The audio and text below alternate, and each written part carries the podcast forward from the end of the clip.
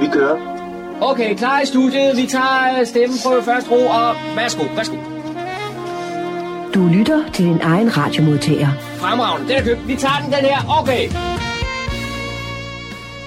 Og med det så siger vi goddag og rigtig hjertelig velkommen her til programmet, der hedder Morgenskrødet. Mit navn er Kurt Kammerskov. De næste to timer skal vi som altid igennem forskellige indslag. Noget som er sket, og noget som kommer til at ske her i vores lokale område.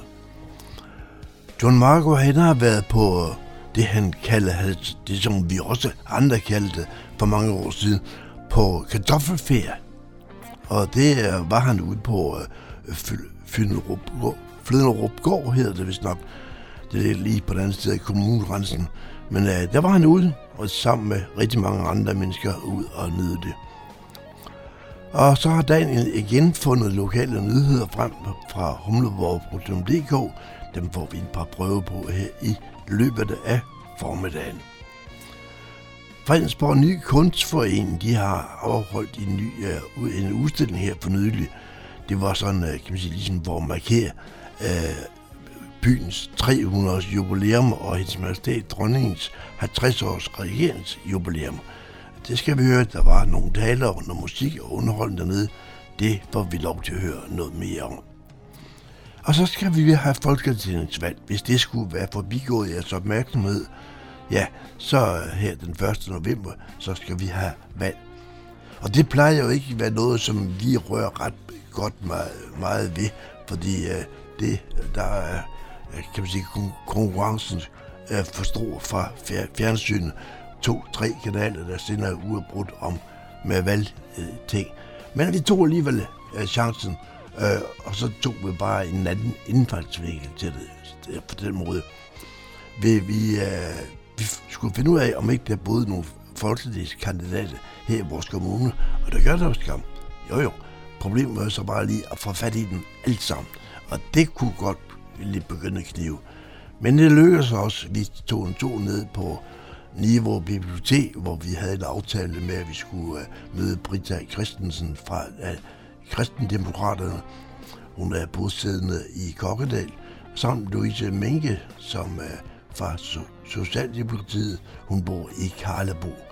Og de to, der fik vi en hyggelig snak med lidt om, uh, ja, løst og fast, som, som man siger. Der var, kan man sige, lidt ved, der var noget med, øh, og vi skulle snakke trafik, og vi skulle snakke miljø, og vi skulle, ja, vi, mange forskellige ting, vi skulle også, vi hørte også om, der var herværk på deres valgplakater. Og det er jo en kedelig ting. Og hvis nogen ved noget om det, så er det godt være, det er rart at få, få det frem. Ikke? Også. Men vi, som sagt, vi havde også inviteret andre der politikere, der bor her i vores lokalområde, men som desværre ikke kunne møde op den dag. Men øh, vi skal høre et længere indslag med de to politikere, som øh, er her fra vores område. Og så er det jo her i efterårsferien har der været masser af tilbud, både til børn og til voksne. John Marco han har besøgt øh, Karlebo Mølle for at få et snak om møllens historie. Og han fik så en snak med en møllesvend derude. Øh, og øh, det skal vi også høre noget om. For han fortæller lidt om, at at møllen har været i familiens eget hjem øh, otte generationer, så det var ikke så lidt endda. Og det kommer så her sidste udsendelsen, og vi også får flere lokale nyheder. Så øh, kan vi ikke bare til at komme i gang med programmet, det hedder Morgenskrøden. Rigtig god fornøjelse de næste to timer.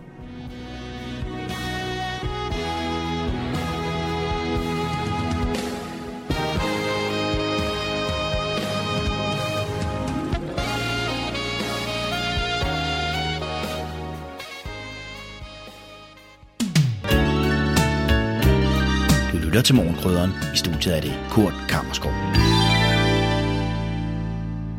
Her på Radio Humleborg bringer vi nu et lokalhistorisk indslag. Jeg er taget til Flønderup Gård i anledning af efterårsferien, eller det, som også bliver kaldt kartoffelferien her på stedet. Og så møder jeg formanden for Flønderup Gårds venner, Maria. Og Maria, jeg kan se, at du har rigtig travlt. Ja, det har jeg. Vi har rigtig travlt, fordi der kommer så mange gæster, og det er bare rigtig, rigtig dejligt vi har også øh, rigtig mange øh, aktiviteter. Øhm, vi tager kartofler op, og lige her, hvor jeg står, der bager vi pandekager. Og det er altså altid meget populært. Man kan bage selv over en grill. Og, og så har vi andre øh, aktiviteter. Selvfølgelig det med kartoffeloptagning. Folk kommer med ud i marken og øh, samler kartofler op, og så kan de jo købe dem med hjem. Øhm, og det er, jo, øh, det er jo rigtig dejligt, det her gode vejr, som det er i dag her torsdag.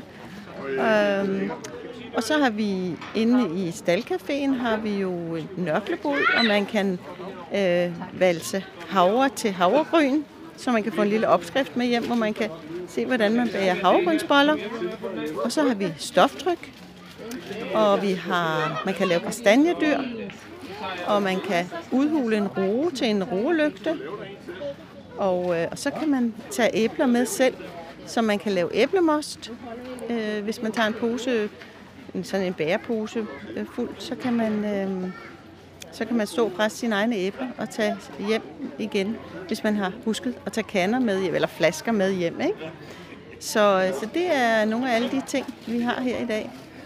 Det betyder også, at der er rigtig mange personer i sving. Ja, det er der. Prøv at komme med panden her, skal jeg give dig lidt smør. Øhm, jamen, det er der. Altså, vi er, øh, vi er i hvert fald sådan en øh, 15-16 frivillige, øh, der skal stille op hver dag. Og vi har det jo her fire dage i, øh, i løbet af det, vi kalder kartoffelferien. Øh, det er første gang, vi prøver at have det hen over en weekend også. Det skal vi have her lørdag og søndag for første gang. Øh, ellers har vi haft det i hverdagene. Så, øh, så på den måde giver det flere familier, børnefamilier mulighed for at komme herud. Ikke? Og i dag, hvor det er torsdag, der er det jo fantastisk flot vejr. Ja, det er fantastisk flot vejr. Så det kan man jo godt se. Det, det vrimlede ind lige fra åbningstid. Så ja, vi er bare glade for det. Det er vi i hvert fald.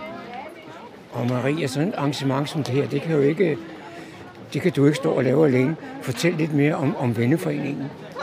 Ja, altså vi er jo en, en venneforening, på en, hvor vi har nok en sådan 30 aktive, og så er vi en hel del øh, passive medlemmer også, kan man sige. Eller, ja, øh, men vi har jo fundet, øh, vi har været her på gården rigtig, rigtig mange år. Vi havde øh, 25 års jubilæum for et par år siden, og øh, øh, så, så vi har jo været her i mange år og hjælpe til på, på gården med alle mulige arrangementer. Så uden, øh, uden os, plejer vi at sige, så, så, var der, så kunne der ikke ske så meget her på gården. Øh, og det er jo, vi har masser af kvinder, som også er aktive med alle mulige andre ting. Øh, og mænd. Vi har nogle fine værksteder hernede, tømmerværksteder. Skal du have sukker og syltetøj på? Øhm, så vi kommer også hver mandag øh, og, og hjælper til her på gården med alle mulige ting, der trænger til at blive lavet. Så, så vi, øh, der mødes vi, og der er nok de her sådan 25-30, der måske møder op. Øh, og så, så laver vi her for eksempel kitte vinduer og tjæret skuer og bygget øh, forskellige ting. Der er en høhække til dyrene og sådan nogle ting laver vi om. Og kvinderne, de, de strikker og syr og sådan, til, til, til salg, når vi har aktiviteter og, og til øh, spisehuset deroppe. Så, så vi har både mange øh, til, til ja, ferie, aktiviteterne og til øh, i hverdagen. Ikke? Så vi, vi, er, vi har sådan to benet aktiviteter, kan man sige. Ikke? Og så her, der får jeg jo et bevis på, at kvinder kan multitaske. Ja. For det Maria taler med mig samtidig med, at hun øh, tilbereder pandekager. skal lige, jeg skal jo lige spørge folk, om de både skal, eller børnene, om de både skal have syltetøj og sukker på. Så det, bliver jo bare lækkert. Det ser, de dufter, de her pandekager, de smager også rigtig godt. Og det er jo dej, som er helt hjemmelavet op fra spisehuset, øh, som vi får, får ned her, så vi kan, vi kan bage pandekagerne. Værsgo her, din pandekage. God fornøjelse. Så står jeg sammen med Michael øh, Gyldendal, som er leder her på, på Fløndergård. Og det er da noget af et arrangement, I er stablet på benene. Ja, vi er bare glade for, at det er så dejligt vejr her i kartoffelferien, så vi kan lokke folk herud og være med til at få vores sidste kartofler op, som man så kan købe med hjem, så vi også kan, kan få dem op fra marken nu her, ikke? som man plejer i efterårsferien. Jeg kunne forestille mig, når nu de unge mennesker er ude og samle kartofler op, så kommer de dejligt tilsmudset hjem. Det tror jeg nok, de gør. Der er, der er jo heldigvis ikke så vådt endnu. Nu håber vi, at vejret holder hele ugen, ikke? men øh, nu er det dejligt vejr derude, så man skal have et par gummistøvler på, så er det godt at rode ude i marken efter de der kartofler. Og Flønderupgård som sådan, kan du fortælle lidt om den? Ja, Flønderupgård er sådan en kulturinstitution her i Helsingør Kommune, hvor vi formidler landbrugskultur, som det var for cirka 100 år siden, hvordan man øh, bedrev landbrug og hvad for noget mad man spiser på den måde. Vores spisestue, der serverer vi klassisk husmandskost, som det så ud for 100 år siden, og så forhåbentlig kan man øh, lære lidt af det, om hvordan man faktisk kan, kan bruge den mad, som vi spiste for 100 år siden, også i dag. Og her i kartoffelferien, der har vi selvfølgelig også fokus på, på kartoflen og hvad, hvad man kan med den. Udover selvfølgelig at lave dejlig suppe, som man kan få op i spisestuen, så bruger vi jo også til kartoffeltryk, og så øh, kan man selvfølgelig købe kartoflerne hjem og lave dejlige kartoffelretter. Nu er Flønderupgård jo ikke en typisk bondegård, som jeg vil sige. Det ligner jo nærmest et, et slot. Jamen, det er jo faktisk en lystgård. Og lystgårdene, det er jo sådan et, øh, et begreb, der opslår i slutningen af 1700- og starten af 1800-tallet her i Danmark, hvor det jo i princippet i virkeligheden bare et sommerhus. Og så har det jo sådan hovedsageligt været borgere i, i Helsingør, der har ejet og drevet gården. Og så øh, på det tidspunkt, der var Flønderup Gård et godt stykke uden for Helsingør. Så er man taget herud på, øh, på sommerferie, og har så nyt det dejlige øh, område herude, og, og gårdens miljø og dyrene og sådan nogle ting. Så det er i virkeligheden bare et rigtig dejligt sommerhus. Da jeg var på vej hen mod min cykel for at øh, køre hjem igen, der kom der et køretøj, meget typisk for et dansk landbrug for en 50-60 år siden, nemlig en Ferguson-traktor.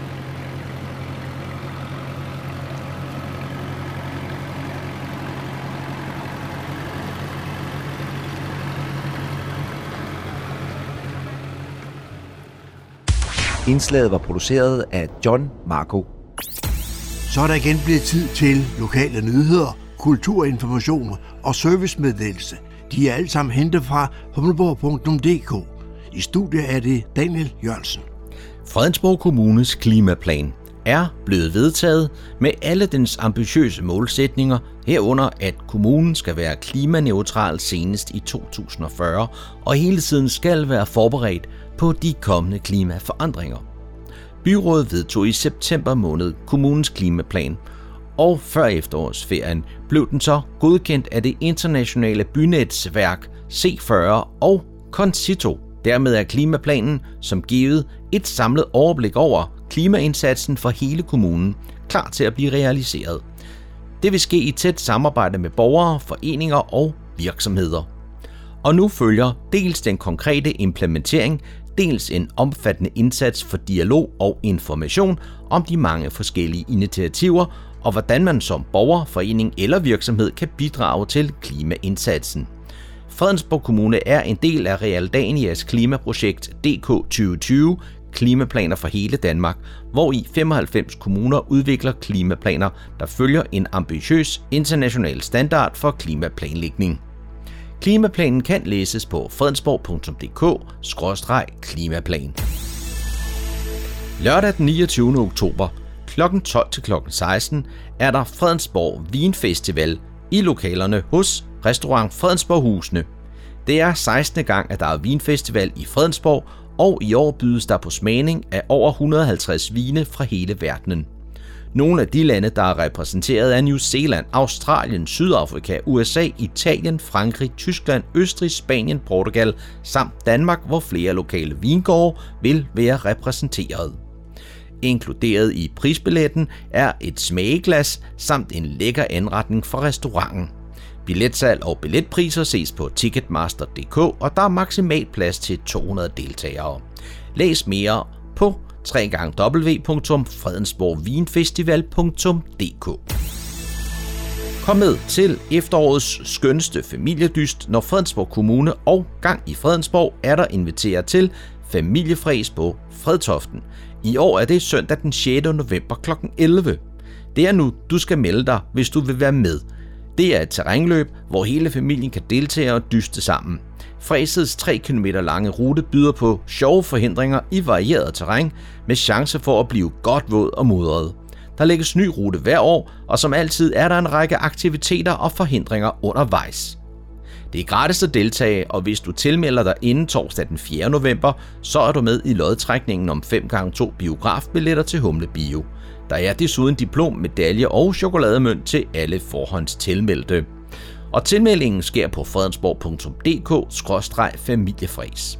Familiefræs på Fredtoften arrangeres af partnerskab Gang i Fredensborg i samarbejde med Kokkedal Løbeklub, Karlebo Frisbee Golfklub og flere frivillige. Det var, hvad vi havde for denne gang af lokale nyheder, kulturinformationer og servicemeddelelse fra humleborg.dk. De var oplæst og redigeret af Daniel Jørgensen. Så er der kulturstof her på Radio Humleborg.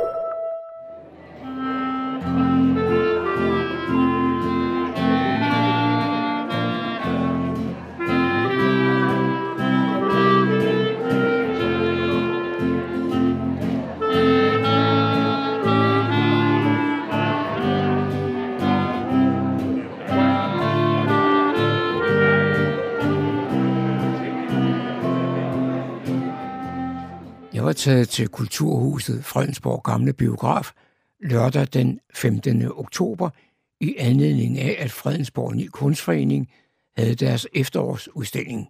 Denne gang var der tale om en temaudstilling for at markere Fredensborgs 300 års fødselsdag og dronning Margrethes 50 års regeringsjubilæum.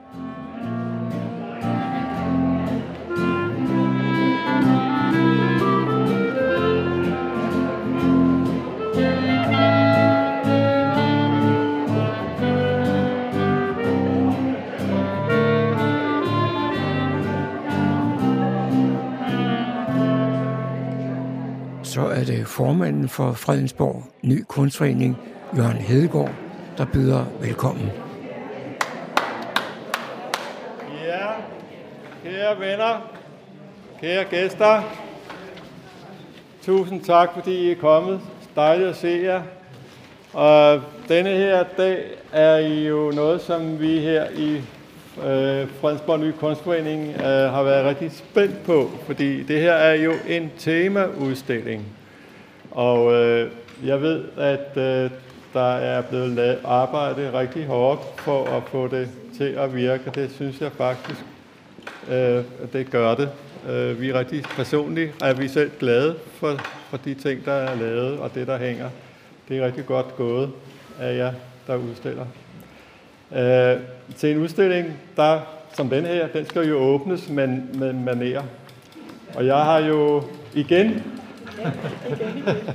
spurgt Ulla Hardy Hansen, som er formand for Kulturudvalget, om, om Ulla ville komme og åbne udstillingen. Jeg er super glad for, at øh, du sagde ja tak. Så værsgo, Ulla.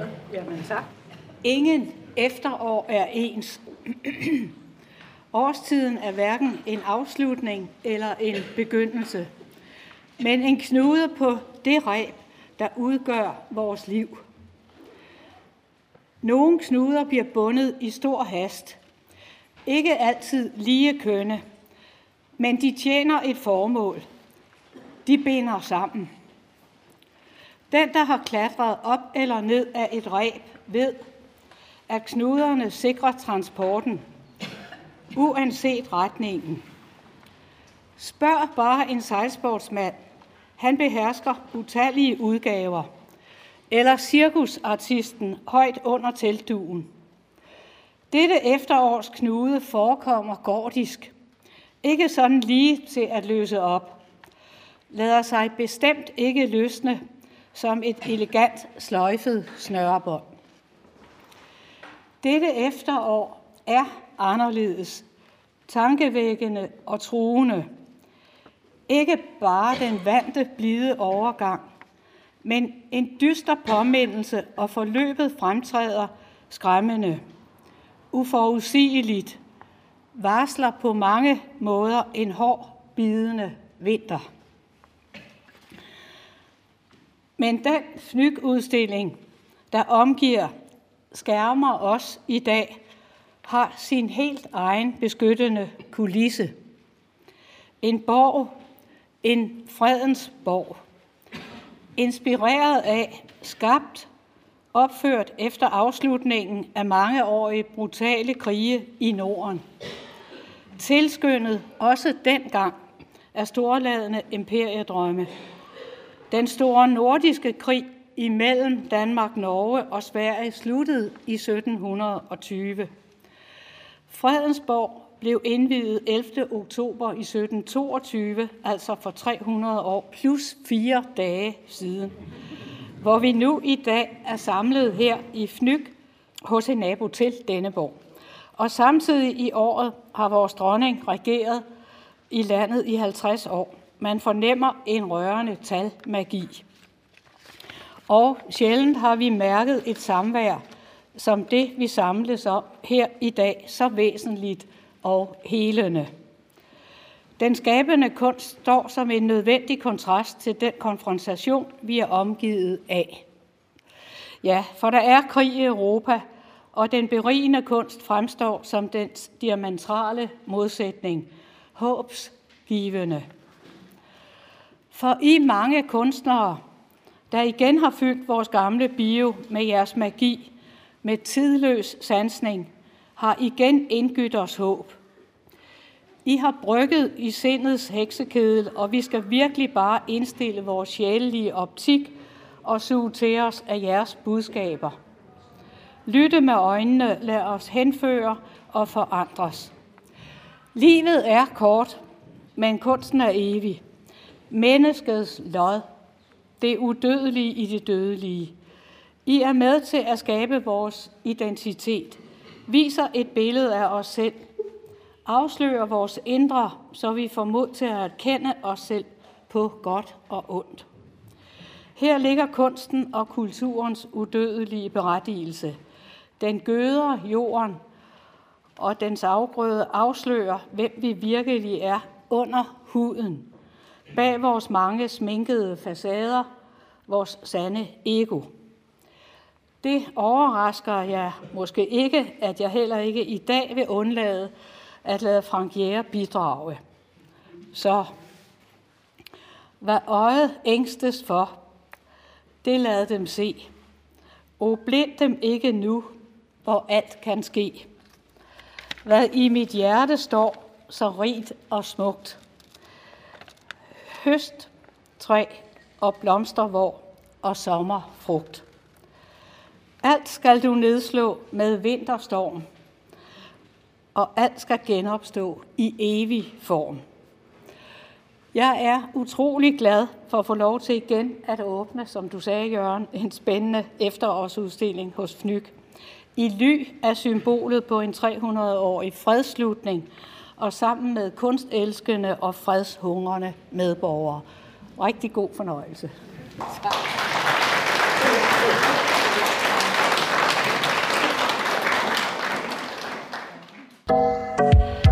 Du lytter til morgenkrydderen. Ja, tusind tak, Ulla. Og, og du har jo igen, kan man sige, ramt ting, som har en meget stor betydning for os. Og uh, du fik lige en lille kost. Det var godt. Velfortjent. Og øh, du har jo på fornemmeste vis igen øh, lavet en meget smuk tale, som jeg jeg tænker, at vi alle sammen er rigtig glade for, og der er noget at tænke over.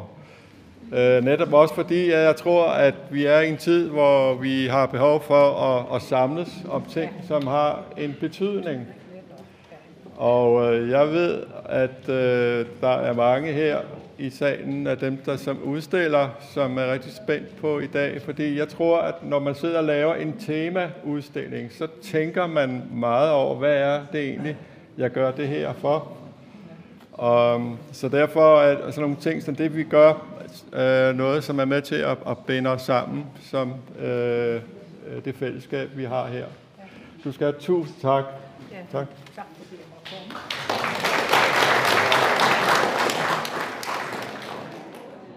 thank mm-hmm. you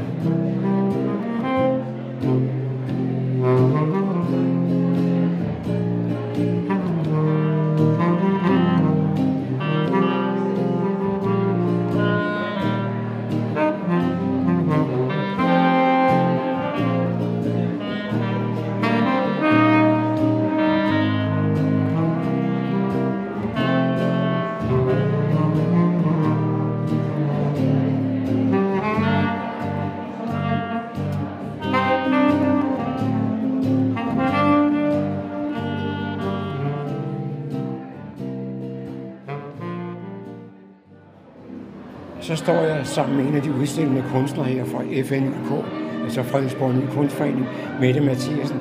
Og Mette, du har valgt at lave seks små øh, øh, motiver, men du præsenterer dem på en lidt speciel måde. Ja, det tror jeg ikke er set før. De er malet på træklodser, øh, så der er malet et billede på hver side af træklodsen.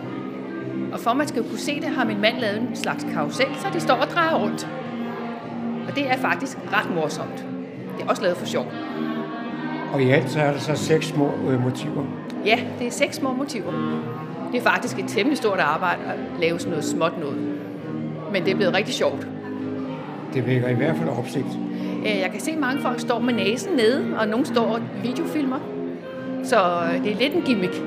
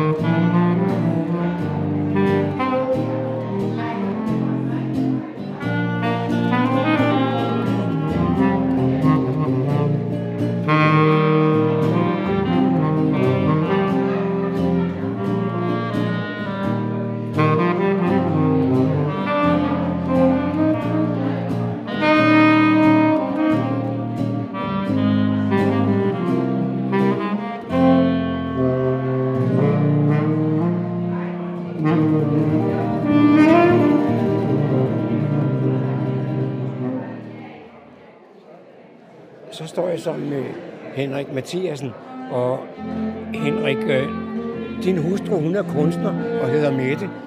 Og det værk, vi står ved her, det vækker opsigt, for det, man kan sige, det er levende billeder. Ja, ja, det er rigtigt. Og ideen den kom fra vores sommerferietur ved Kærteminde. Der så vi nogen, der havde udstillet bare sådan en klods der, hvor så var malet på. Så tænkte vi, det må vi hjem og prøve at lave.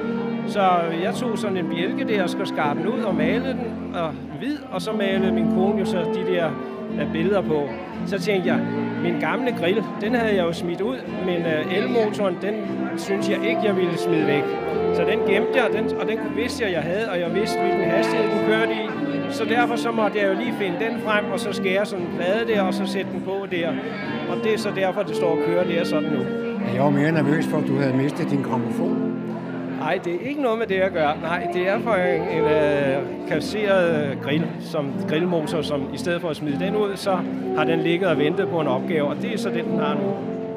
Musikken her ved åbningen af udstillingen blev leveret af Vesterdal Jørgensens trio.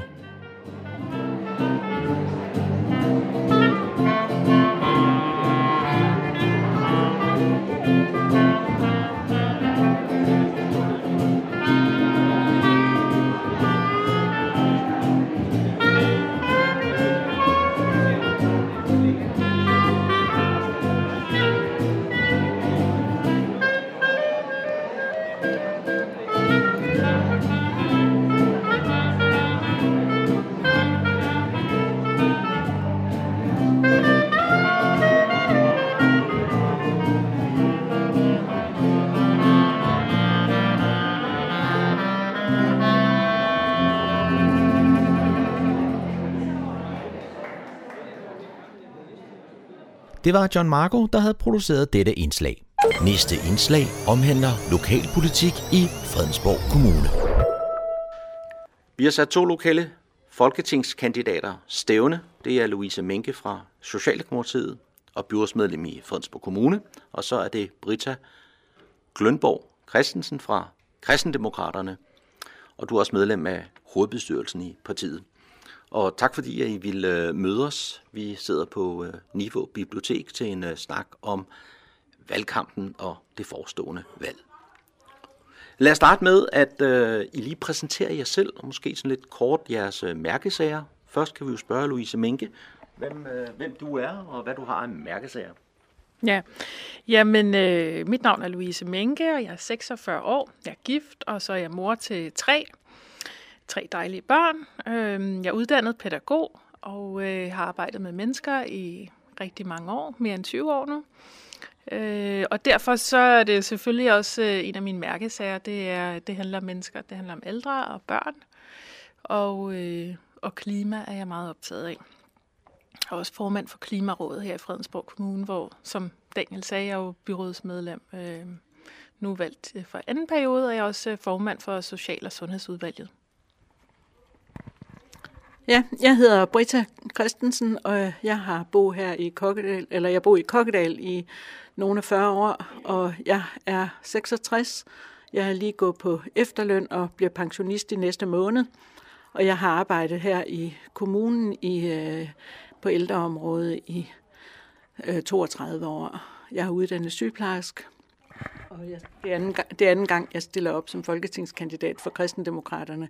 Mine mærkesager det er inden for sundhedsområdet, det er familien, det er klima, energisituationen, forsyningssikkerheden, øh, som, som øh, jeg har fokus på lige nu man kan ligesom høre på det hele, at det, I begge to går op i, det er, kan man sige, noget med mennesker at gøre, ikke også? Ældre sagen, børn i det hele taget. Men at det er ikke meget billigt, fordi det er jo noget, som de alle sammen, alle sammen vil, ikke også? Mm, jeg tror i hvert fald, det er noget, at øh, mange er blevet optaget af, fordi det er så nødvendigt, at vi gør noget ved det. Men, øh, men jeg tror da, at øh, Brita og jeg har det til fælles, også med vores faglige baggrund, at vi, øh, at vi er sådan nogen, der går op i mennesker. Øhm, altså det er jo derfor, man, man tager en uddannelse, hvor, hvor, man, øh, hvor man arbejder med, øh, med børn og voksne. Ja. Vi skal måske lige få det på det rene, at øh, det her med, at du hører til på den røde blok, som man siger, ikke også? Og hvad med kristendemokraterne? De er, har jo svært ved at bestemme sig, har vi hørt noget om. Jeg hørte i radioen forleden dag din formand sige, at uh, I var blå. Hvad, hvad mener du? Altså, vi er et midterparti, og det har vi hele tiden været. Vi lægger vægt på, at vi skal arbejde hen over midten. Øh, vi holder nok til i den blå lejr, øh, mest på grund af den personlige frihed. Det betyder rigtig meget for os, at det er mere øh, mennesker og mindre stat. Altså den friheden til at tilrettelægge sit eget liv, som er lidt mere hører til i den, i den blå bane, men vi vil hellere, altså vi vil, vi vil virkelig arbejde på, at man skal arbejde hen over midten, øh, for at få det til at hænge sammen simpelthen på en men, fornuftig måde. Personlig frihed, siger du her med de røde, der kan man sige, hvis vi dem i rød blok, der er ikke noget med personlig frihed. Er det det, du prøver på at antyde, eller hvad? Nej, jeg siger ikke, at de ikke går op i personlig frihed, men den, øh, den borgerlige del, eller det, at, man, at den enkelte har ansvaret for ja. og, og skal tage ansvar for sit eget liv, øh, og skal have mulighed for det, og leve på den måde, som man, som man selv synes er, er øh, passer til en og passer til ens familie. Det er noget, det er noget der betyder noget. Ja. Louise, øh, følte du dig truffet af det, der blev sagt her? Nej, jeg, jeg kommer da til at tænke på, at noget af det, som øh, vi jo altid har sagt i Socialdemokratiet, det er, gør din pligt, øh, kræv din ret.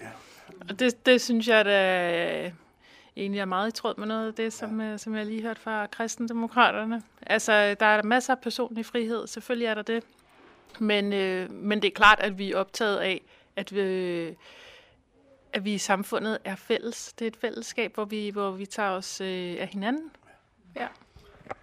Og hvordan har I så øh, oplevet valgkampen sådan indtil videre? Vi er sådan cirka halvvejs, eller i hvert fald på vej mod slutningen øh, op til, til valget. Hvordan har I oplevet det ude på gader og stræder? Jamen, altså, jeg oplever en, øh, en masse spændende snakke derude. Det er altid øh, rigtig dejligt at komme ud og møde øh, vælgerne, fordi det er jo noget andet end at sidde øh, bag sin skærm og kunne læse en hel masse, eller kunne læse i aviserne, hvad, øh, hvad der sker, hvad der bliver sagt, så er det meget bedre at komme ud og høre, jamen, hvad er det egentlig, vi er optaget af, eller os øh, helt almindelige mennesker. Men hvad, hvad, hvad spørger det ind til? Hvad, har du en fornemmelse af, hvad er det, det varme emne denne gang her? Jamen det, altså det, jeg har oplevet, det er ældre, og det er børn, og det er sundhed. Altså det, det er der rigtig mange, der gerne vil tale med mig om. Men jeg vil også lige, øh, vende, for lige at vende tilbage til spørgsmålet der, øh, om hvordan valgkampen har været. Altså, det er også lidt hårdt, fordi øh, nu, når man som mig, det er første gang, jeg stiller op som folketingskandidat, og så mange penge har jeg jo heller ikke at føre valgkamp for, så det øh, oplever, at mine øh, plakater bliver revet ned, og der bliver skrevet graffiti på dem og sådan noget. Det, det synes jeg er rigtig ærgerligt for vores øh, demokrati, at det, fordi det jo på den måde, så bliver det jo meget nemmere for de største og de stærkeste at komme til fadet hele tiden. Men vi er jo mange, som stiller op og som, øh, som har noget at byde ind med. Netop det her med herværk øh, mod din. Føler du, at det er specielt dine, dine plakater, der er blevet lavet herværk mod? Altså, det, det er klart, at man kører ned af en, en lang række, øh, kan se en lang række af plakater, og det kun er min plakat, hvor der er graffiti på, så, så, så føler jeg da, at det er mål, målrettet mig. Men jeg er da godt klar over, at der også er andre, som oplever, at deres plakat er taget ned. Eller, men, øh, men jeg synes, det har været ekstremt den her gang. Det har jeg altså ikke oplevet til kommunalvalget, det må jeg sige. Og du fortæller, at det er første gang, du stiller op til, til Folketinget. Og der, Britta, du fortalte, at det var anden gang, at du stiller op til Folketinget. Så hvordan har du opvalg, øh, op, oplevet valgkampen den her gang? Altså, det er svært at komme igennem som lille parti. Vi har oplevet, at der, til at begynde med, der fik vi ikke særlig mange indbydelser, og vi blev klar over, at der blev holdt nogle møder, hvor vi ikke var indbudt. Vi prøvede at komme igennem og få lov til at være med på banen, og det lykkedes i hvert fald i et tilfælde i Hillerød, hvor, der var, hvor temaet det var øh, børn, der mistrives. Øh, jeg er sygeplejersk. Det lykkedes mig ikke at komme med i Dansk Sygeplejeråds øh, panel, men øh, så kunne jeg jo øh, deltage som almindelig øh, hvad skal man sige, tilhører, hvor jeg jo kunne blande mig lidt i debatten på den måde. Og det, ble, det var der ikke nogen, der blev sur over, men det var den måde jeg, at, at være med. Øhm, jeg vil sige, lige nu der er det mest, fordi vi ikke er så mange, fordi det vælter bare ind med indbydelser til gymnasier, og der har vi simpelthen måttet sige nej til nogen, for vi kan ikke være alle steder på én gang. Det, det er ærgerligt, men det er der ikke noget gør vi. Og man siger jo også, at det er sådan et historisk valg i år, fordi der er kommet flere nye partier til. Men selvom du selv siger, at et lille parti, Kristendemokraterne, har jo nærmest altid været der. Ikke? Så hvordan ser du jeres øh, muligheder for at øh, blive valgt ind bare som parti? Altså, jeg synes, at i forhold til tidligere, jeg har været medlem af partiet i rigtig mange år, fra dengang det også hed Kristelig Folkeparti, og dengang sad min far i Folketinget for Kristelig Folkeparti. Øh, der var jeg overhovedet ikke aktiv i politik. Det er jeg først blevet de sidste øh, 8-10 år eller sådan noget. Øh, men vi har, øh, jeg synes, at vi er et bedre sted, end vi var i 2019. Øh, vi har øh, politik på flere hylder. Vi har, og øh, vi er Altså, der er en god stemning og, og en god øh, optimisme, så jeg tror faktisk, vi har en chance. Vil jeg sige, at øh, når en gang det kommer til at stå næsten 50-50, når valget er, er slut, ikke også? Øh, I vil pege på en borgerlig øh, statsminister derefterfølgende, ikke også? Vi vil pege på en, der vil arbejde hen over midten, og vi har, vi har meldt ud, at, øh, at vi vil foretrække en borgerlig. Men, øh, men det, principi- eller det vigtige er også, at, det at der skal være samarbejde hen over midten. Det synes jeg, der er en tendens til, at alle vil stå i midten. Alle vil arbejde hen over midten, og man blander det hele. Louise, hvad, kan man godt det som det største parti, Socialdemokratiet? Kan man ikke godt få et problem der med at skal øh, arbejde så meget hen over midten? Hmm, altså, jeg ved ikke, om man kan få et problem, men det kan da godt give nogle udfordringer. Men, øh, men jeg kan da sige, at her lokalt, der har jeg da selv oplevet, og bare så sent som, i, som ved årets øh, budgetforhandlinger selv, at, at fremsætte et, øh, et forslag sammen med Venstres øh, Lars Søndergaard okay. i, øh, i byrådet her. Øh, og, og der, der var vi jo meget enige om, hvad det var, øh, vi ville, og vi kom også igennem med vores øh, forslag. Så vi, det er jo ikke sådan, at vi er på tværs af partierne er øh, totalt uenige om alt. Så selvfølgelig kan det lade sig gøre at samarbejde hen over midten. Og, øh, og jeg tror også, at det, det er jo også en måde, at, at vi kommer til at høre endnu flere af, af vælgerne, altså endnu flere af dem, som har været nede og stemme, der bliver hørt, hvis vi kan finde ud af at arbejde sammen.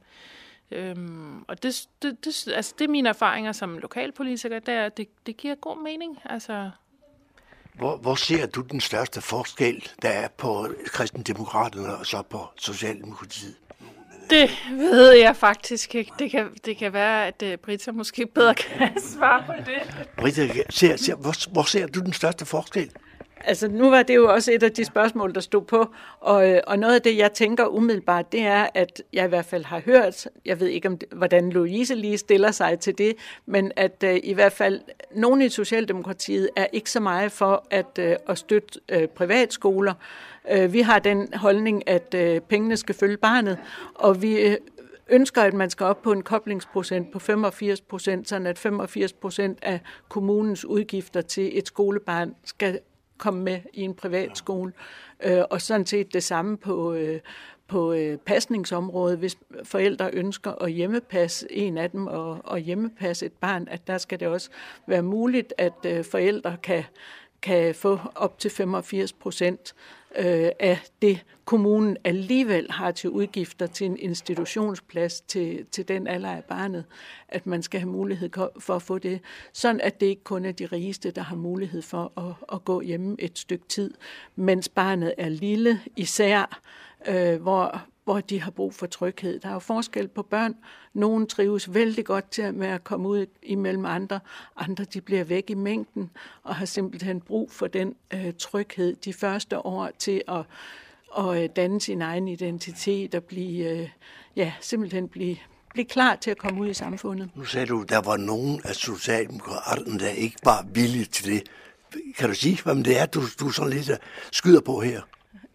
Øh, det, der har stået om det, at de ønsker ikke den ordning okay. forbedret. Okay. Øh, jeg mener det er Mette Frederiksen, men jeg er faktisk ikke helt sikker. Okay. Det er i hvert fald sådan øh, fra partiet som sådan, der ikke ønsker den ordning udvidet. Hun er også bredskulder. Hun skal stå, stå på lidt af hvert ikke øjeblikket, så uh, der, der, bare, bare give hende skylden, så får det det. Ja, ja, Mette, hun skal virkelig stå øh, på mål for meget, det må man sige. Men Socialdemokratiet er ikke imod øh, privatskoler og friskoler overhovedet ikke. Men, men det er klart, at vi kan godt have en, øh, en bekymring i forhold til hjemmepasning. Fordi hvordan er barnets vilkår derhjemme? Øh, det, det skal vi jo være sikre på er, er i orden. Øh, fordi bliver man stimuleret nok derhjemme... Øh, og hvad, og hvad er øh, øh, bevæggrunden for, at man vil være hjemme med sit barn? Altså, de kan jo være mange øh, forskellige, øh, forskellige arter, og jeg kan sagtens se, øh, jeg kan sagtens forstå, at man kan have lyst til at gå hjem med sit barn.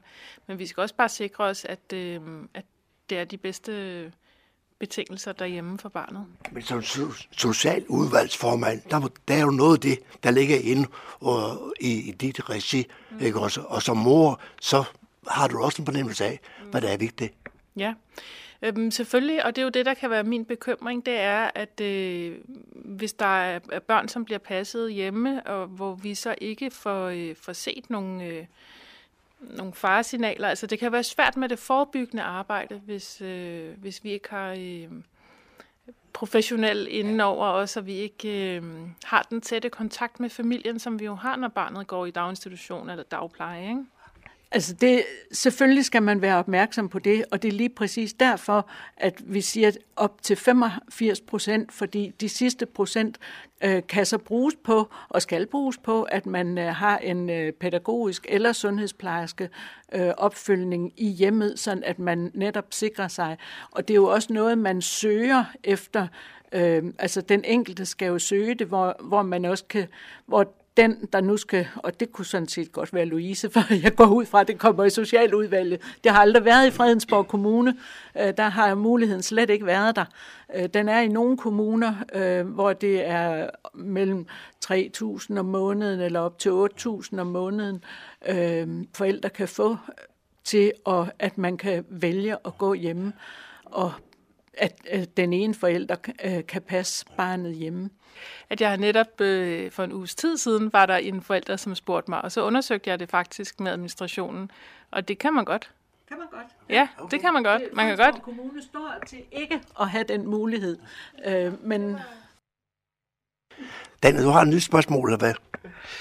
Jo, men jeg vil godt vende tilbage til sådan, uh, alt det, jeg arbejder omkring uh, valgkampen, når I er jo sådan ude på gader og stræder og snakker med sådan den almindelige dansker, om, om I får nogle input, I kan tage med hjem og arbejde med og putte ind i jeres uh, valgprogrammer og des lige. Altså det er jo klart, at alle dem, man snakker med, der er mange, der kommer med input, og, og der er jo også, altså nu siger Louise for eksempel, at det faktisk er en mulighed med hjemmepasning i Fredensborg Kommune, hvad jeg ikke troede, det var, øh, efter øh, hvad, hvad jeg har læst mig til. Øh, og der er jo, altså der er jo nogle ting, man ikke kender noget til, som man undersøger nærmere, og, øh, om selvfølgelig er alle vores politik og vores programmer, de er, de er udviklet ud fra den viden, vi har, og der, der sker nye ting hele tiden, som man ikke lige har taget med i det. Jeg sidder i programudvalget i Kristendemokraterne under hovedbestyrelsen, så, så jeg har haft fingrene i rigtig mange af de programmer, vi har. Men, men jeg kan også lære nyt, Held, heldigvis, da selvom jeg er ved at være gammel. Jamen, jeg tænker også på, at det kan jo være, at der ligesom er noget lovgivning, der er lavet af politikerne, som, hvor I så hører øh, ud på gader og stræder, at det så ikke fungerer måske, som, som hensigten var? Det, det kunne godt blive en rigtig lang liste, tror jeg, fordi det her med at lovgivning, øh, der er et dyrværk, jeg tror ikke, der er ret mange, der helt forstår den, men det skal vi selvfølgelig lade være usagt. Louise, kommentar? Jamen, øh, altså, jeg, jeg synes, øh, for de snakke, jeg har haft, altså, så øh, er jeg blevet bekræftet i, øh, det, der fylder mest for mig, også er det, der, der fylder for dem, som i hvert fald stopper op og snakker med mig. Det er, øh, det er vores ældre, og det er børnene.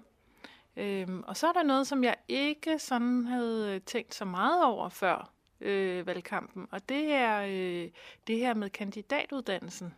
Og der er et forslag om, at den skal være øh, fireårig på nogle kandidatuddannelser i stedet for fem år.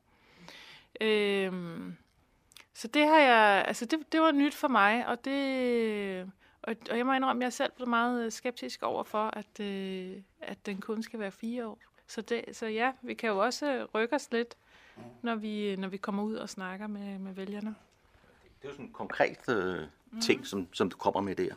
Øh, jeg vil godt vende tilbage til øh, Brita og kristendemokraterne. I har øh, skiftet landsformand her i, i år. Har det haft nogen betydning sådan for, for valgkampen indtil videre? Altså, det var, det var lidt af en mavepuster, da Isabella Arendt meldte sig ud i maj måned, uden at vi vidste noget om det. Øhm, og det, der var nogle stykker, der fulgte med hende. Jeg tror ikke, de fulgte med over i konservative, øh, men det ved jeg selvfølgelig ikke, om der er nogen, der er. Men, øh, men der rykke Marianne Karlsmose ind, Øh, Øh, hun var politisk næstformand i forvejen, og hun rykkede hurtigt ind, og vi har samlet kræfterne, vi rykker sammen i bussen, og vi har en rigtig god stemning og en rigtig god gejst. Øh, og jeg synes faktisk, at vi er nok kommet et stærkere sted nu. Så at, at det er en skrøne, det her med, at man siger, at kristendemokraterne, de skal finde deres stemmer, eller de får deres stemmer over for det øh, midt vestjyske, eller hvad? Der står partiorganisationen klart stærkest, men på det, på det seneste, der er, der er der også kommet meget større fokus og meget større interesse, også i Københavnsområdet og i området her.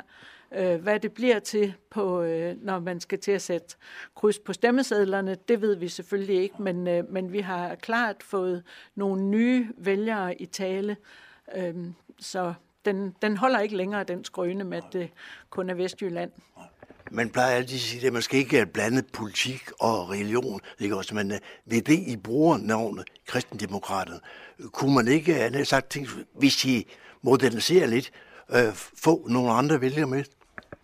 Altså, kristendemokrati, det er jo et, et øh, europæisk øh, begreb, som er meget kendt. Altså kristendemokraterne i Tyskland, tror jeg, jeg ved ikke, jeg tvivler på, de får det spørgsmål mere. øh, vi er ikke en menighed, øh, og vi er et politisk parti, men vores politik bygger på det kristne øh, grundlag, det kristne menneskesyn, og, og det er der af navnet kommer, og det er der af også øh, vi går efter, eller med den ideologi, der kaldes personalisme, som også er, som går på, at øh, mennesker fungerer i samspil med andre, man, er, man har brug for, øh, for andre mennesker og, i, øh, og ligesom spille op imod. Det har vi jo alle sammen, ikke også? Men noget af det, for at vi kan spille op imod det, så skal vi også tage hensyn til nogle andre ting, blandt andet miljøet. Og det, jeg ved, det de snakker der meget om, det er igen noget det der, som vi ikke rigtig sådan kan, øh, kan man sige, håndgribe. Vi kan gøre noget hver ser, men uh, det er småting. Du ser ikke resultatet dagen efter, vel? Men uh, hvordan uh, fører du valgkampen, når du taler om, om, uh, om, om klima? Jamen, ja, og lad mig lige starte med at sige, at faktisk så er jeg overrasket over, hvor lidt klima har fyldt i, øh, i, i valgkampen. Øh, det, jeg har faktisk regnet med, altså nu er jeg på Rungsted Gymnasium, og det var overhovedet ikke noget, de spurgte ind til. Øh, de spurgte ind til topskattelettelser og sådan noget, men, men slet ikke til klima. Men det er klart, at altså, Socialdemokratiet har jo en ambitiøs øh, grøn øh, klimapolitik, og, øh, og vi skal have reduceret vores CO2-udslip med øh, 70 procent. Øhm, så, øh, så der er jo noget at tage fat på. Men, men jeg vil bare sige, at her lokalt, hvor jeg er formand for Klimarådet, så er jeg jo også øh, optaget af, og det vil jeg også tage med mig som folketingspolitiker, optaget af, hvad vi hver især kan gøre. Fordi det kan faktisk gøre rigtig meget for klimaet, hvis vi foretager små ændringer i vores, øh, i vores vaner. Øh, spiser mindre kød, og øh, ja, tager cyklen lidt mere, og alle de der ting det kan faktisk rykke rigtig meget. Og det, og det er jo nemt nok. Altså, det er jo bare øh, at gå i gang, og nogle gange, så skal man lige have nogle, øh, nogle gode råd eller nogle fif til det. Og så, øh, fordi ellers så er jeg bange for, at, øh, at klimaindsatsen bliver sådan noget, at øh, mange sidder og venter på, at nogle andre skal gøre, fordi vi tænker, at det skal være sådan noget stort noget, og vi kan ikke gøre noget, før der bliver sat en vindmølle op, eller hvad det nu kunne være. Altså, men vi kan alle sammen gøre noget. Og, og jeg tror måske, øh, at øh, de stigende energipriser her øh, faktisk øh, gavner klimaet. Øh, det er rigtig svært for os på øh, pengepunkten hver især, men, øh, men for klimaet tror jeg faktisk, at det er, det er en fordel, at vi, vi bliver lidt mere øh, øh, opmærksomme på det, på vores forbrug. Ikke?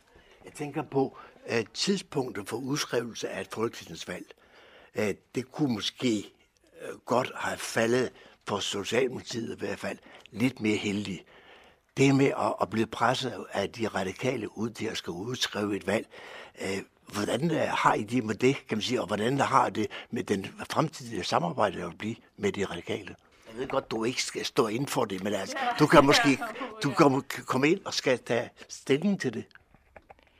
Jamen, altså, øh, det er en del af politik.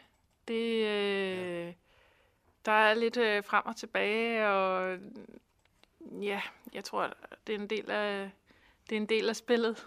Det. Altså, øhm, det er ikke noget, øh, som slår Socialdemokratiet ud.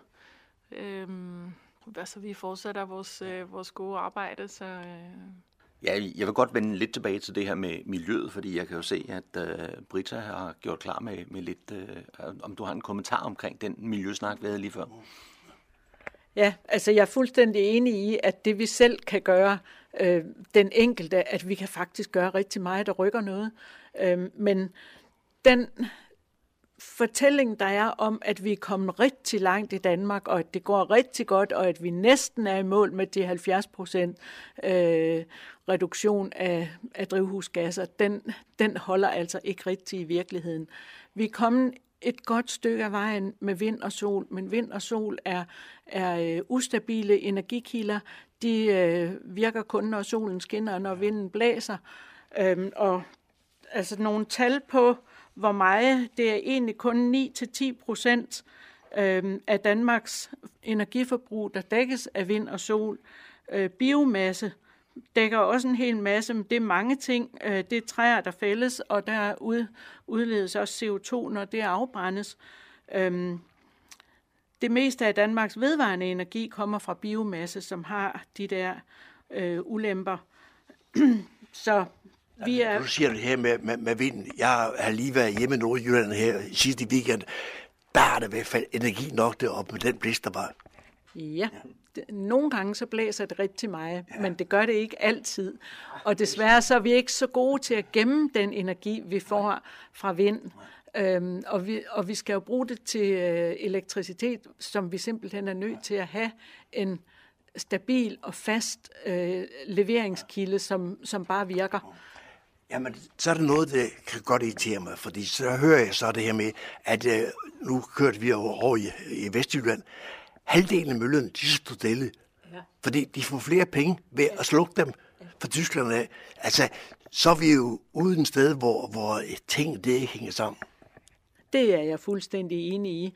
Og øh, hvis det kan lade sig gøre at få ændret den praksis, sådan at at øh, man ikke får penge for ja. at lade mø- få møllerne til at stå stille, fordi det virker fuldstændig tåbeligt. Ja. ja, Daniel, du har noget her lige på Falderød, vi kan se. Ja, men det er også rigtigt, fordi øh, så vil jeg jo godt tage øh, en af de ting, som jeg har læst lidt op på omkring kristendemokraterne, og, og netop øh, noget omkring energi. Så er I åbne over for kernekraft. Øh, kan du sætte lidt ord på det? Ja, altså vi er åbne for, at som det er nu, er det faktisk ulovligt at forske i kernekraft i Danmark. Og den skal vi i hvert fald have, have slettet, sådan at det bliver muligt at forske i det. Og vi er også åbne over for, at kernekraft kan, kan være en mulighed, ja. Øhm. Det her med lovlighed, det plejer I politikere ikke gå så frygtelig meget op i. Det, det plejer at være sådan, sådan noget, hvad, hvad der nu passer ind. Ikke også? Ja. Øhm. Og ja, så var det jo ved at lukke ned før, så, så jeg tænker, der sådan et af, et af mine sidste spørgsmål, det skal jo gå lidt på, at, at hvis nu man forestiller sig, at, at I begge I kommer i Folketinget, hvordan vil den lokale Nordsjællander så kunne, kunne mærke, at man har stemt på en lokal kandidat? Du tænker jeg med på en samkørselsorden, så det skulle... Uh... ja, den, mest, den nemmeste samkørselsordning, sådan set arrangeret, det er jo at styrke togdriften og, øh, og busserne ind til København, men også i, øh, i cirklen rundt omkring København, fordi det virker lidt tåbeligt, at man skal ind igennem København for at komme ud til nogle andre yderområder. Men altså styrke den kollektive transport er en rigtig god måde. Og... Den her sådan, uh, nye omfaldsvej ned igennem Nordsjælland her, hvordan uh, ser du på det? Ja, den har jeg ikke lige Nej. præsent, hvad, hvad der er. Louise? Ja. Jamen, det vil jeg til gengæld gerne sige øh, noget om Ring 5, der, fordi øh, den er jeg meget imod. Altså, det kommer jo til at smadre igennem vores øh, natur og vores øh, smukke landsbyer, og, øh, og vi skal af med Ring 5. Det har vi slet ikke, øh, vi har slet ikke brug for. Altså, vi skal ikke have tung øh, togtrafik og godstransport fra Sverige kørende igennem Nordsjælland. Er det, det bare fordi, det ligger i Nordsjælland? Lå det nu over i Vestjylland, så var det helt orden, sagde du, eller hvad? Nej, det må svenskerne selv. Øh, det må de selv sørge for. Det er dem, der har øh, et problem med deres transport, så det må de, det må de løse på, på en anden måde. Der skal, den transport skal foregå øh, længst, Sverige, ja. længst muligt i, øh, i Sverige. Øh, og hvordan kommer man ellers til at mærke, at man har en øh, kandidat i Folketinget fra Nordsjælland? Jamen, øh, altså jeg er jo selv øh, født og opvokset her, så jeg er jo sådan et øh, produkt af øh, Nordsjælland. Og jeg vil tage et mere øh, nuanceret billede af Nordsjælland med ind i Folketinget. Altså, vi hører tit øh, politikere tale om, øh, at vi er så forkælet heroppe, og som om vi alle sammen er øh, rimandsbørn, og, og vi kan sagtens. Øh, men, men sådan er virkeligheden ikke vi har også sociale udfordringer her, og vi har også øh, udsatte familier og så videre og så videre. Og det, øh, det tager jeg da med mig, for jeg har jo selv øh, lavet boligsocialt arbejde, hvor jeg har arbejdet med socialt udsatte familier, så jeg ved det jo. Og den øh, erfaring og viden tager jeg med mig. Øhm, Før tiden var der noget, der hed den jyske mafia, ikke også? De, de kunne få trukket alting over til, til Jylland. Ja af folketingspolitikere. Er ja, det det, du godt vil? Ja. Kan, det kan det jo lidt stadigvæk. Fordi det var så den anden ting, jeg vil sige, det var, at jeg vil også... Øh, jeg tager også med mig, at, øh, at vi har et, øh, et udligning, udligningssystem, som ikke er helt fair. Altså Fredensborg Kommune betaler over 400 millioner om året i udligning. Så og der er så mange, jo, men der er så mange ting, vi ikke har råd til selv jo. Og det, det ved jeg jo faktisk øh, fra, fra lokalpolitik. Der er så meget, vi ikke har råd til selv, og alligevel så sender vi over 400 millioner ud af kommunerne, og jeg kan se, at i Jylland har de den ene svømmehal efter den anden, og øh, asfalterede cykelstier selv langt ude på landet, og det har vi ikke råd til i Fredensborg Kommune. Så øh, det tager jeg med mig ind til Folketinget, og, og, det, og det gælder jo for hele Nordsjælland, det er jo ikke kun os. Nej. Daniel, vil du rulle den af? Nej, jeg vil, jeg vil bare ønske jer en rigtig god valgkamp fortsat. Tak. Og tak til jer begge to, fordi I mødte op her. Tak skal I have. Tak. Du lytter til morgenkrydderen. Din strøm bliver lukket i morgen. Der er en ubetalt regning fra september Du kan nå at betale her for at undgå afbrydelse af strøm. Med venlig hilsen, andel energi. At det er jo en ubehagelig besked at få her i øh, en tid, hvor strøm det koster det hvide ud af øjnene, og så tænker man, kan vide, hvad der er sket her, jeg må hellere skynde mig at betale, og så kunne man jo godt føle sig fristet til at klikke på den link, der følger med sms-beskeden. Men skal man nu også det? Cyberværet med IT-sikkerhedseksperten Leif Jensen. En besked som den her, det er jo desværre en bekræftelse på, at de kriminelle, de godt ved, hvad det er, der er oppe i tiden. Og lige præcis nu, der er vi alle sammen jo meget bekymrede for, om vi har strøm, om vi har varme her til vinter. Og det ville jo være helt forfærdeligt, hvis strømmen den lige pludselig blev lukket, fordi man ikke lige har fået betalt en regning. Og det udnytter de altså. Her i den forgangne weekend har der været driftproblemer med e-boks, i hvert fald med tilgangen fra mobiltelefon-apps. Og det er jo også meget god timing for svindlerne at sende nogle beskeder ud, der så har noget med e-boks at gøre, fordi der sidder man og tænker, uh, kan jeg vide, om det er mig, der gør noget forkert, siden jeg ikke kan få adgang til e-boks, og så er man lidt mere modtagelig over for den her slags. Blandt andet en besked, hvor der står, opdater dine faktureringsoplysninger, og så e-boks.dk, og der har endda snedet sig et logo for e-boks.dk med ind. Og så står der ellers, tak fordi du er e-boks-kunde. Og det burde jo være en første advarsel om, at det her, det er nok noget svindel, fordi som privatpersoner, der er vi jo ikke kunder hos e-boks, der er vi bare brugere. Men ikke desto mindre, så er mailen udformet, som man godt kunne blive fristet til at trykke på den, og især hvis man har oplevet, at der er et eller andet, der ikke fungerer på e-boks. Og det er som sagt det, de kriminelle udnytter. Men ifølge Forbrugerrådet Tænk, så er det her fodboldsvindel, og får du sådan en besked, så skal du selvfølgelig slette den med det samme. I en tid med skyhøje elregninger og varmeregninger, så er vi jo lidt modtagelige for, om vi skulle skære få nogle penge, som vi ikke lige havde regnet med. Også det udnytter de kriminelle. Og i det her tilfælde, der siger Forbrugerrådet Tænk, at der er kommet en mail fra skat, eller i hvert fald som udgiver sig for at være fra skat under overskriften skatterefusion beregnet, og så er der et logo fra skat.dk. Så står der, skat, skattekontor, har beregnet din selvangivelse. Du har ret til tilbagebetaling af 934 kroner og 13 øre. ATO har forsøgt at overføre beløbet til din konto. Vi kunne desværre ikke bekræfte din nuværende kontonummer. Vælg din nuværende bank og følg trinene fra din relevante bank. Og så et link, hvor der står refunder tilbage. Og det lyder jo som noget værsluder. Og det er det også. Men desværre, så er der nogen, der hopper i fælden og siger, at det kunne da være dejligt med 934 kroner og 13 øre. Men når du klikker på sådan en link, jamen så bliver du bedt om at indtaste en hel masse oplysninger om, hvem du er, hvad dit brugernavn til NemID er, og øh, om muligt også et billede af dit NemID nøglekort. Det skal du altså holde dig langt væk fra. Så modtager du sådan en mail her, så bare slet den lige med det samme. Så er det blevet tid for de kriminelle igen til at udnytte det her med, at vi skal skifte fra NemID til MitID. Og Sydbank oplyser, at der for tiden kører en mail- og sms-kampagne, hvor man modtager besked, der lyder nogenlunde sådan her. Øh, NemID er ved at blive udfaset, så vi har besluttet midlertidigt at suspendere din konto, så vi kan få dine ID-oplysninger ved hjælp af MitID. Og så er der en link, hvor der står, opdater min konto. Og så prøver de på at være venlige her øh, og skrive, for at beskytte din konto skal du opdatere dine ID-oplysninger. Hvis vi ikke modtager korrekt bekræftelse, antager vi, at kontoen er svigagtig, og vi bliver nødt til at blokere den permanent.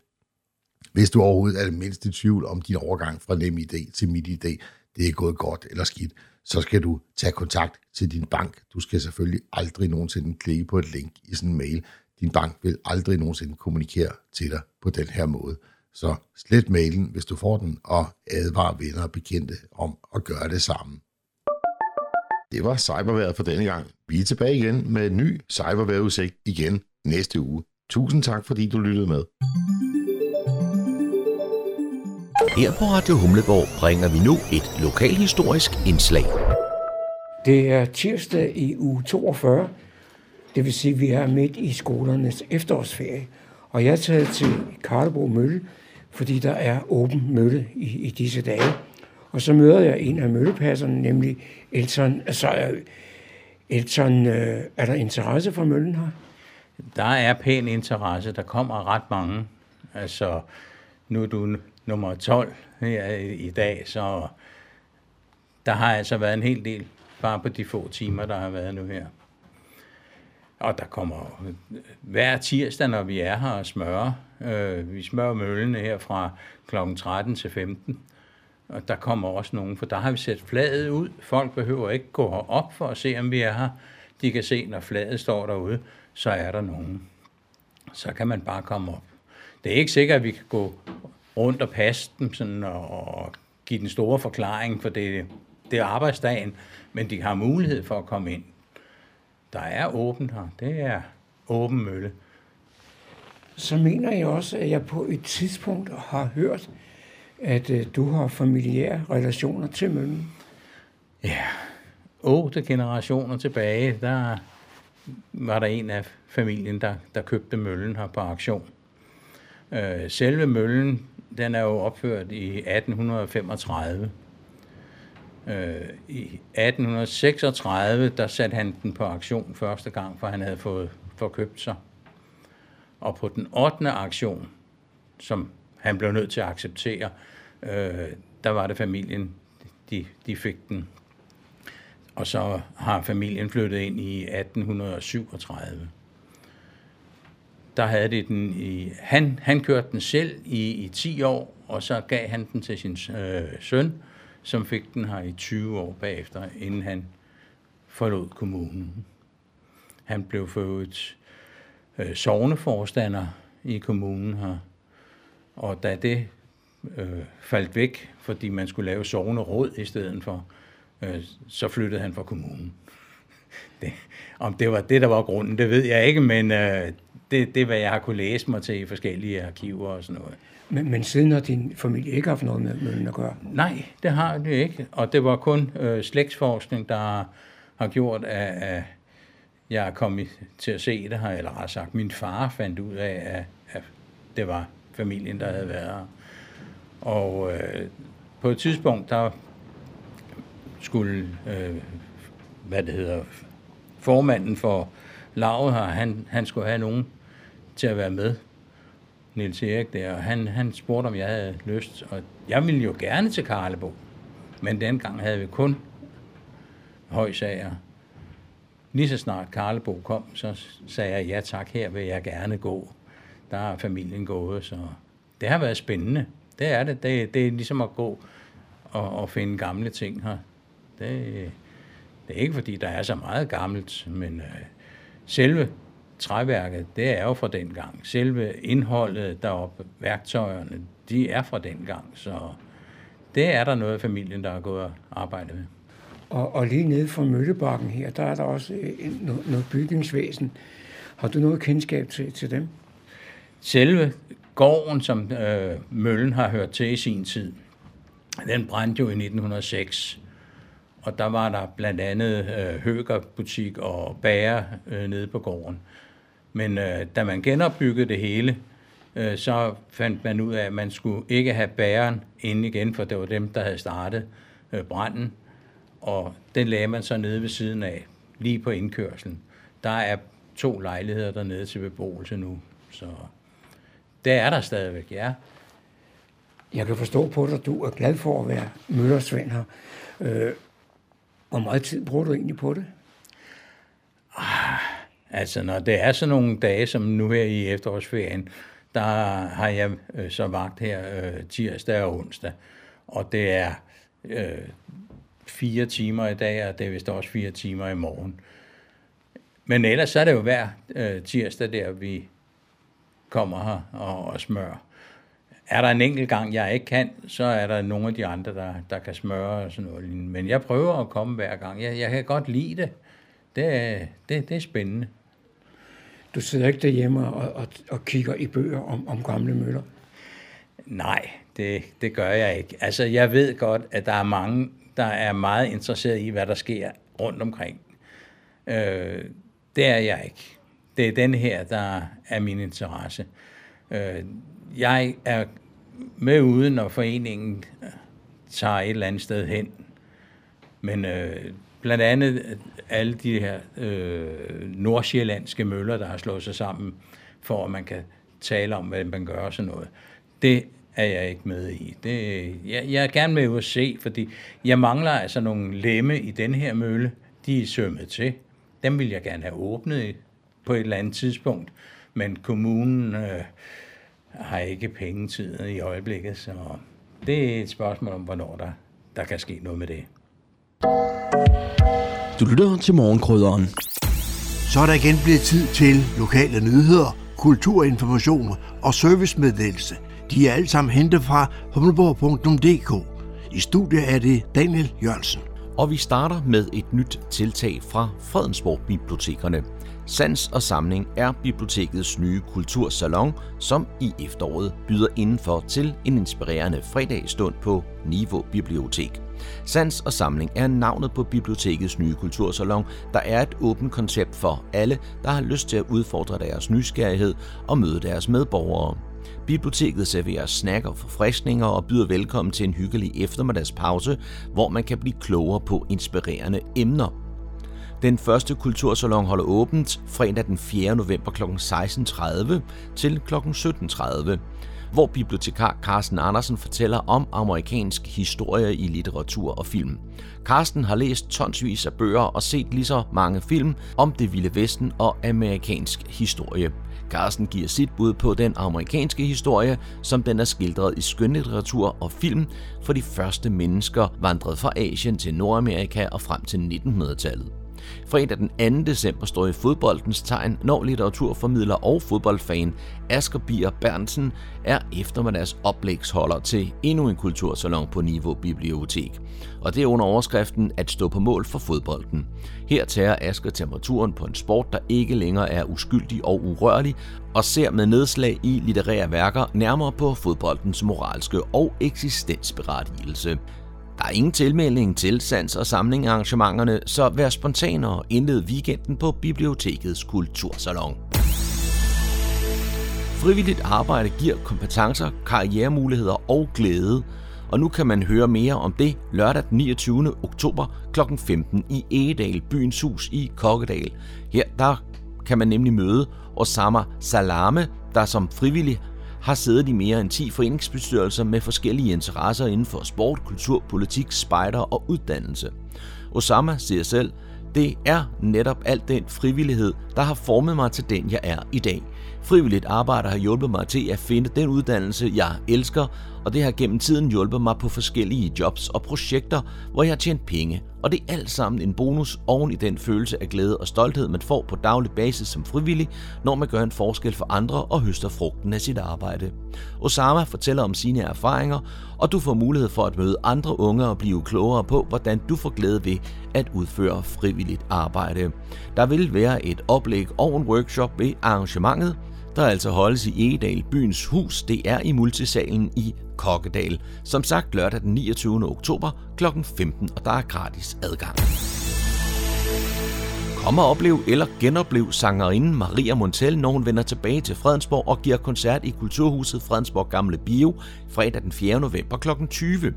Maria Montel har i sine unge år tidligere sunget i Fredensborg Bio, og senest optrådte hun ved Fredensborg Smukkes sommerfest i august måned, og nu vender hun altså tilbage. Hun udsendte i år vinylalbummet Soy Maria, og viser igen en stilsikker sans inden for bossa og popmusik. Maria Montel har en særlig forkærlighed inden for bossa-musikken, som også giver sig i udtryk på hendes seneste albumudgivelse. Hun har gennem karrieren udsendt ikke mindre end otte albums som solist og sangskriver. Hun er vokset op med jazzmusik som en fast bestanddel af hendes barndom, og det er derfor naturligt, at hun bevæger sig ind på genren gennem bossa-musikken. Koncerten starter kl. 20, men allerede kl. 18 er dørene åbne, hvor har vi blive serveret en tapasmenu. Billetbestilling på placetobook.com. Det var, hvad vi havde for denne gang af lokale nyheder, kulturinformationer og servicemeddelelse fra humleborg.dk. De var oplæst og redigeret af Daniel Jørgensen.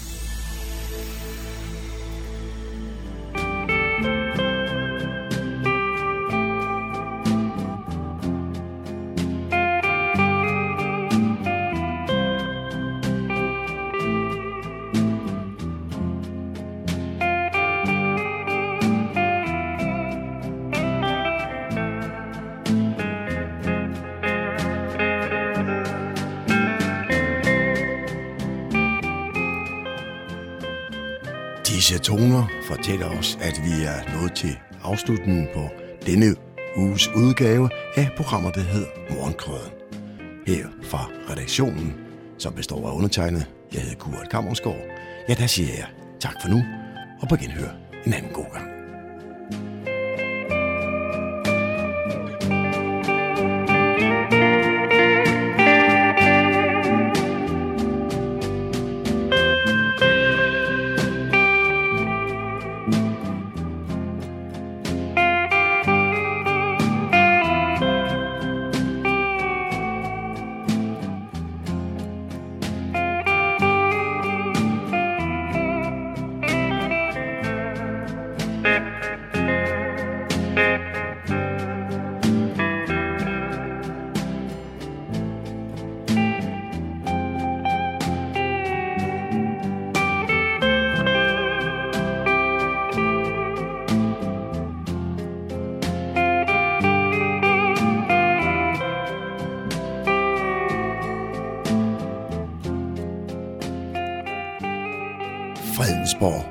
Radio, Radio Humleborg, Nordsjællands mest voksne lokalradio.